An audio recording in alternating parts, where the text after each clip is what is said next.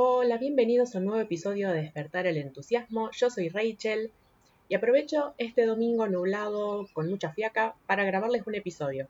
Como les había dicho en Instagram, por unos días voy a estar un poco desaparecida porque en mi trabajo es la época de tomar exámenes, así que lo que es noviembre y parte de diciembre es un tiempo bastante estresante para mí, pero no quería que se sintieran abandonados, así que les quería dejar un episodio. Espero que no se escuche mucho el ruido de fondo porque, bueno, grabar podcast en casa con todas las ventanas abiertas en verano, se van a escuchar los gritos de los pibitos en las piletas, el cuatriciclo de mi vecino, perros del barrio, el tránsito. Pero bueno, ¿me perdonan si les digo que también se escuchan pajaritos de fondo? ¿Sí? Ok. No sé qué tenemos con los números redondos, pero ya que hoy es el episodio número 20, les quería contar algunas cosas que aprendí a través de hacer el podcast. Este episodio nace porque la vez pasada alguien me preguntó, bueno, ¿y cómo fue que empezaste? Y cuando me puse a mm, pensar, Resulta que la respuesta fue, bueno, que empecé medio como arianamente. Cerré los ojos, respiré hondo y me senté a grabar. Pero bueno, es más profundo que eso. Así que antes de ir al grano, ¿cómo fue que empecé? En uno de los primeros episodios les conté que hacía rato que quería empezar algún proyecto para transformarlo en emprendimiento, pero en ese entonces, cuando yo había empezado a investigar, bueno, qué hay que hacer para tener un emprendimiento, recién empezaba a trabajar después de un tiempo de estar sin trabajo, así que no tenía plata y tampoco me decidía a qué elegir de todo lo que me gustaba, porque sentía que si elegía una cosa, dejaba de lado otra y yo quería hacer todo. En enero de este año hice el taller del Ikigai con Flor Carbuto, y mientras iba, se iba definiendo cómo mezclar todo lo que me gusta y cómo, debemos encaminarlo en un proyecto, me encontré pensando, bueno, algún día cuando decida emprender, ya sé por dónde viene la cosa. Después me dije, no, no, no, para, algún día no es una fecha. Si vos decís algún día no vas a empezar nunca. Entonces te sentás a escribir los borradores de los episodios porque como que no tengo mucha confianza. Es más, este es el primer episodio que estoy grabando simplemente con una listita de cosas que quiero decir sin haber hecho un guion. Así que vamos a ver qué tal sale. Me dije, te sentás a escribir los borradores de los primeros episodios, cuando tengas unos cuantos te sentás a grabar y listo.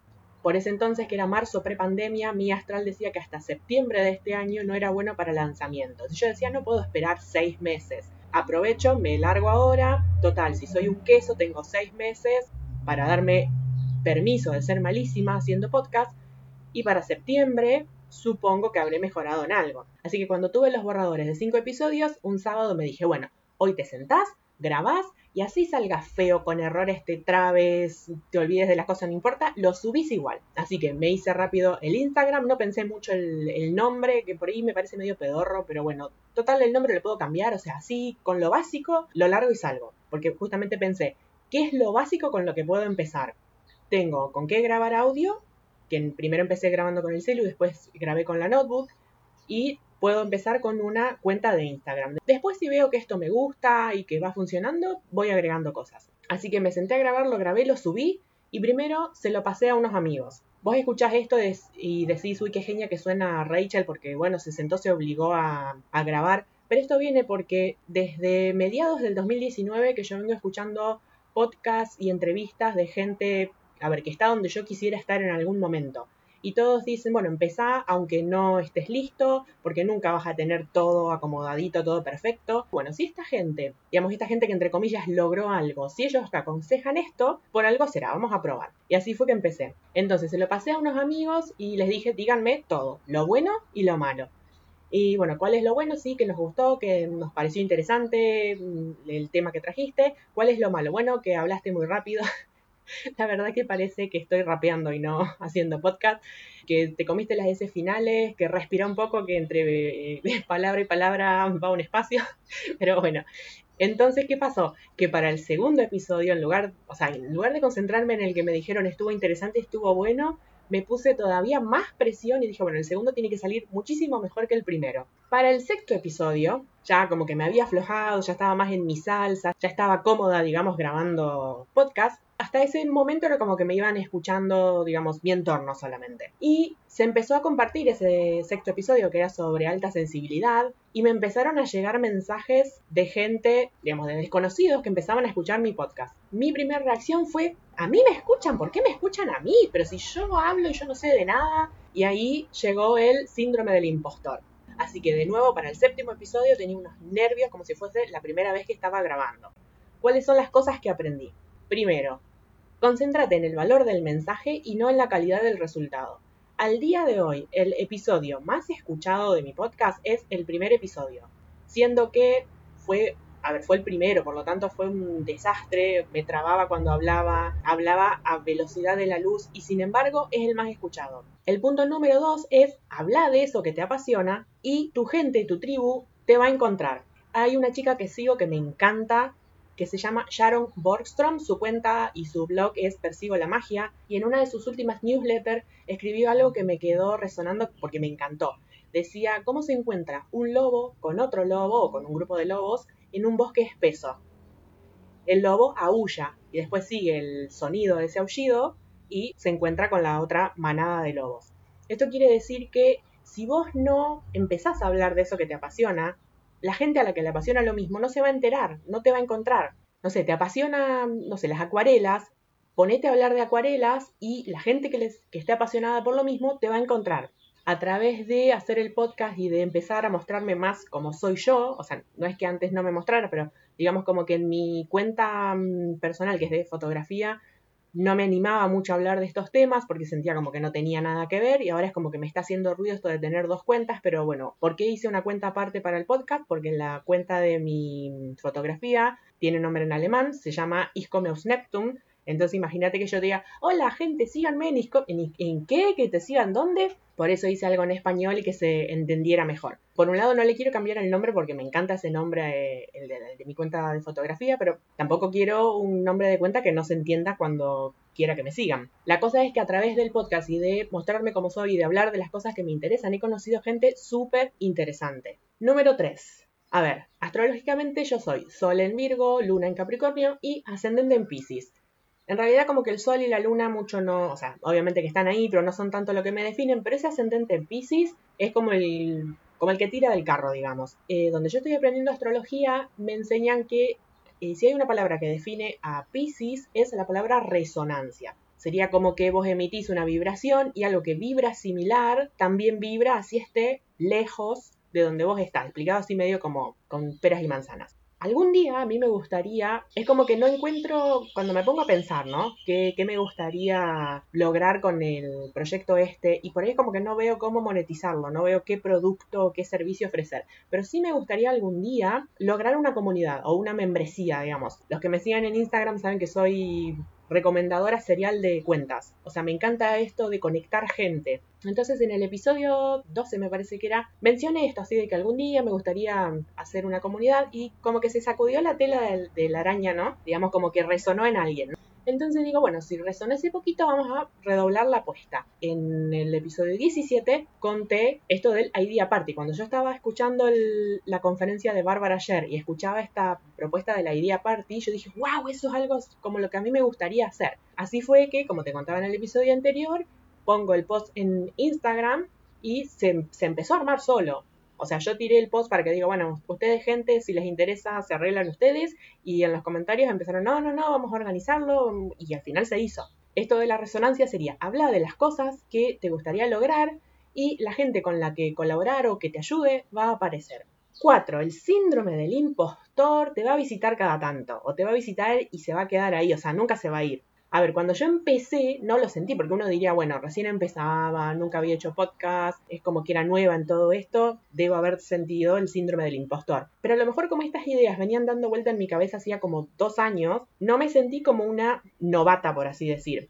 Pero después del sexto episodio, cuando me empezaron a llegar los mensajes, dije, ¿qué? La gente me está escuchando, o sea que no puedo hablar de cualquier pavada o sea, me tengo que poner las pilas, tengo que ser una genia porque la gente me está escuchando. Tremendos nervios, pero ¿qué me pasó? Que después del episodio 14, o sea, a ver, ¿por qué empecé este eh, podcast? Porque, mm, o sea, a mí me llevó años descubrir que yo era altamente sensible, que yo era multipotencial, y descubrir eso me trajo una tranquilidad bárbara. Y para descubrirlo es como que tuve que revolver internet hasta encontrar la información. Entonces yo quería ofrecer un lugar en donde la gente que está pasando por lo mismo que yo pasé en su momento tenga como toda esa información junto, por lo menos la más importante. Entonces hice los primeros episodios hablando de esos temas y dije, bueno, ya está, o sea, lo que yo, a mí me llevó 10 años descubrir, en un par de horitas de podcast ya lo dije todo y ahora de qué hablo. Entonces como que del 14 en adelante, que son cosas que también me gusta hablar, pero que son cosas más como descontracturadas, Entonces siento que en los últimos episodios no estoy como ofreciendo valor, como que no estoy ofreciendo nada útil. Vendría a ser que estoy media perdida, digamos, dicho así gráficamente. Además que me da la sensación de que fluyo mejor cuando hablo con otra persona y no tanto cuando hablo sola. Si vos lees mis eh, mensajes en el directo de Instagram, decís, wow, qué genia esta piba. Bueno, no sé si tanto, pero es como que eso no se transmite a cuando hablo sola en el podcast.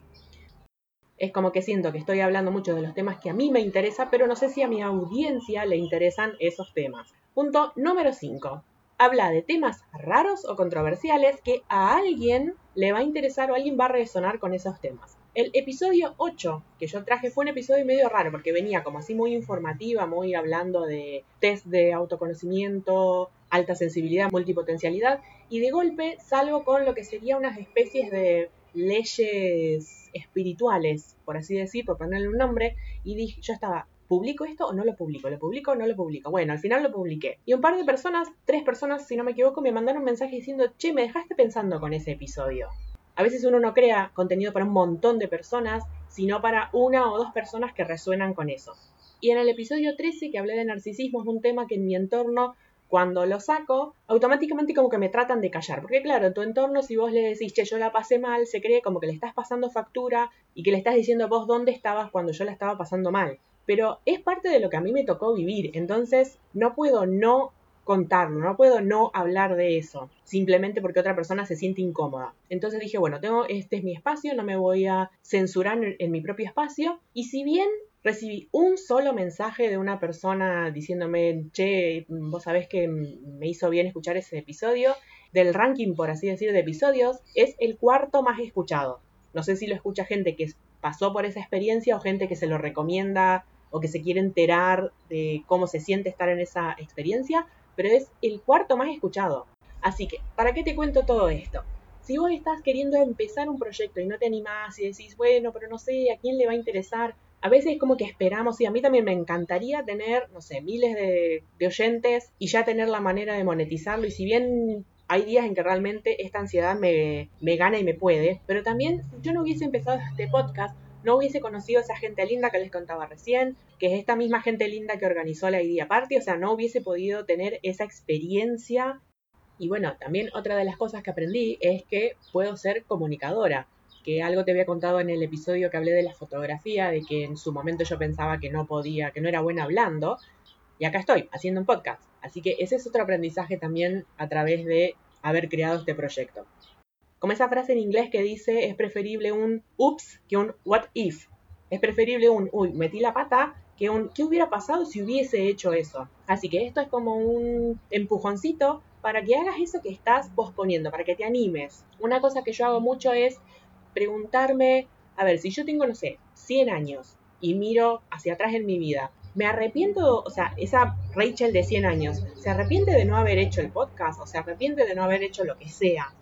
A lo mejor esa pregunta te ayuda a poner las cosas en perspectiva. Entonces muchas veces para tomar una decisión, yo me pregunto, a ver, la viejita Rachel de 100 años, mira para atrás, ¿cómo siente este, esta decisión? ¿Qué decidiría ella? ¿Se queda con un, uy, qué macana que no hice esto? ¿O se queda con un cheque bueno que lo hice? Y también me pregunto, ¿la Rachel de 4 años que mira a esta Rachel adulta, ¿se siente orgullosa o se siente defraudada? Mil disculpas por el ruido de fondo del tránsito.